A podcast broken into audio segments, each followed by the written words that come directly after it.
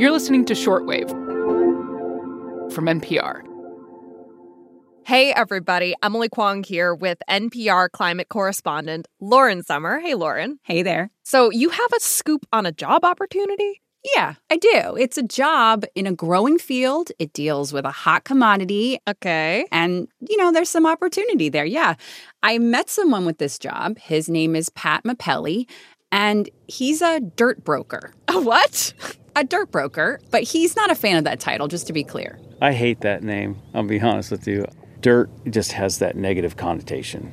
You know, you got to go wash up, right?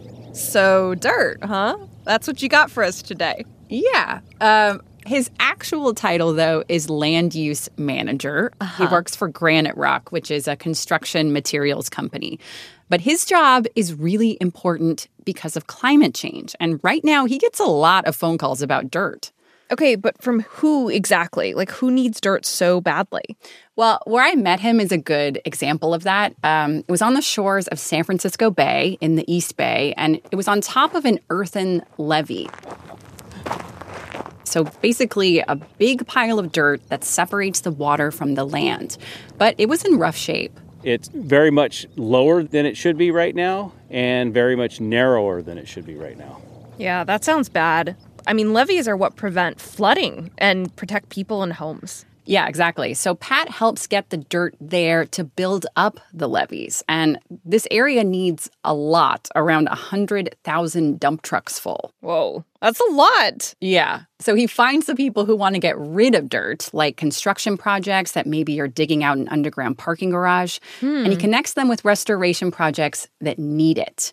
And there's more demand than he can handle right now because Wow. the oceans are rising with climate change and coastal cities are scrambling to defend themselves, whether it's, you know, building levees or restoring marshes.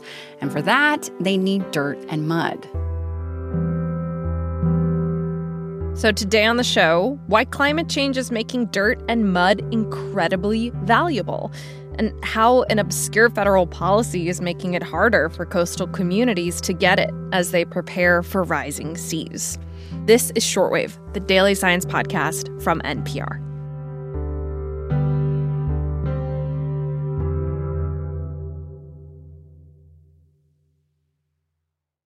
Okay, at Shortwave, you know, Lauren, that we care a lot about using the correct scientific terminology. Mm-hmm. So, in order to build up their defenses, you said that cities are looking for both dirt and mud.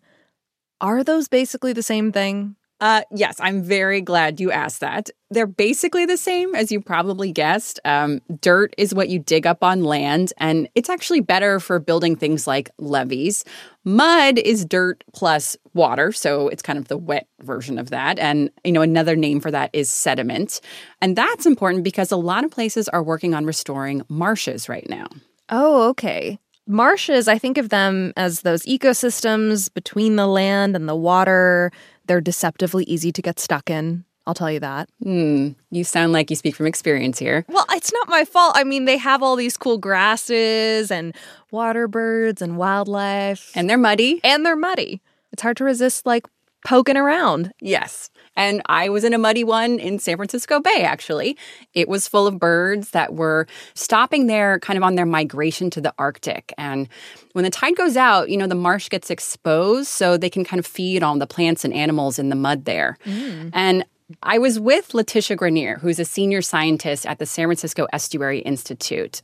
And she was pointing out what gets missed by some of us, which is that marshes are also protecting the shoreline. And these marshes are knocking down the waves, they're absorbing the water, and they're really helping create flood risk management along the shore, which is critical for many billions of dollars of infrastructure, as well as neighborhoods and other communities along the shoreline. Huh. So they're kind of the same as levees, then. These marshes are holding back the waves that could be causing flood problems. Right. But a lot of marshes have disappeared as people have developed the shoreline. You know, more than 90% of San Francisco Bay's historical marshes are gone. And there's a push right now to restore them for both wildlife and for people and to protect against sea level rise. Yeah, wow, 90% is a lot. So, how do you even go about restoring a marsh exactly? Well, you need mud because Okay. you need to create an area that's right around the height of sea level so the plants can grow high enough um, and they're not totally submerged all the time by the water. Okay, so just get some mud. Yeah. But even after that, you still need more mud. You need mud on mud um, because sea levels are rising. So, you know, the marsh that maybe you just restored, which works really well for today's conditions, in the future, the water is probably going to get too deep for it and it will actually drown the plants. So, marshes need a little bit more mud every day, and that's carried in by the water.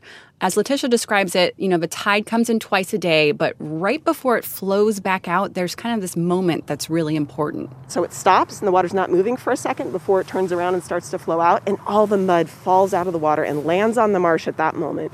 And so it's that full tide going in and out of the marsh that lets them be resilient and grow with sea level rise by letting the mud fall out. I never really thought about that, how the tide carries in mud that is depositing. So it's just a little bit of mud being deposited every day, and that helps build up the marshes over time. Yeah, and that's what's really kind of special about marshes. Um, you know, human-built infrastructure, you know, like a levee or a seawall, it's it's static, right? It is what it is. But marshes can grow higher to keep up with climate change, um, and that's why you need this kind of regular supply of mud. Letitia and her colleagues, you know, crunched the numbers, and they found that San Francisco Bay will likely need more than 500 million metric tons of sediment by the end of the century. Holy moly, 500 million metric tons of sediment. That is a lot. It's a lot, yeah. Um, and that's just what's normally needed, plus what's needed to deal with climate change. Oh my gosh, I have a headache. The natural supply will fall short of that, though, only one third to one half of what's needed. Oh, so wait, why is it falling so short? Can we get more mud?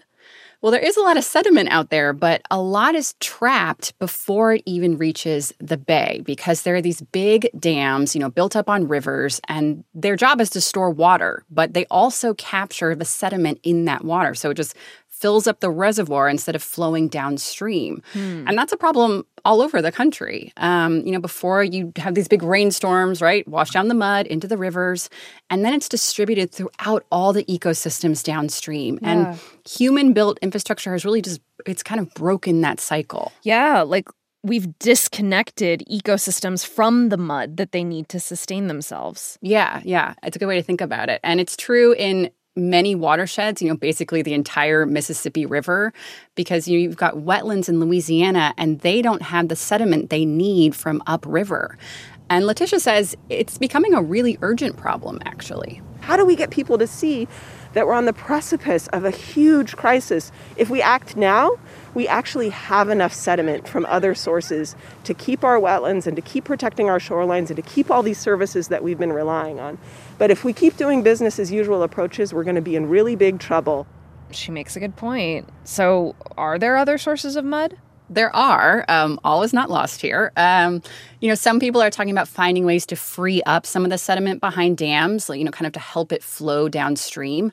And there is another big source of sediment that's readily available. In fact, there's millions of cubic yards of sediment that are collected every year. Oh, that sounds promising. Who's doing that? Well, it has to do with the hundreds of ships that come into San Francisco Bay, and they follow navigation channels.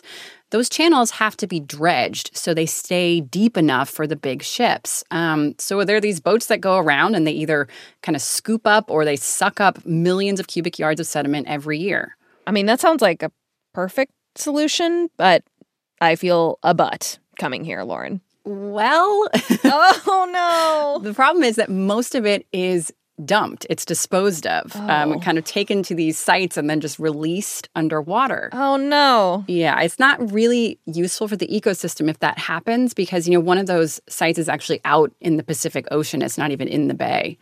Um, and there are a number of restoration projects, you know, that are being done by local and state agencies. They they want that mud. So, wait, then why is it being dumped?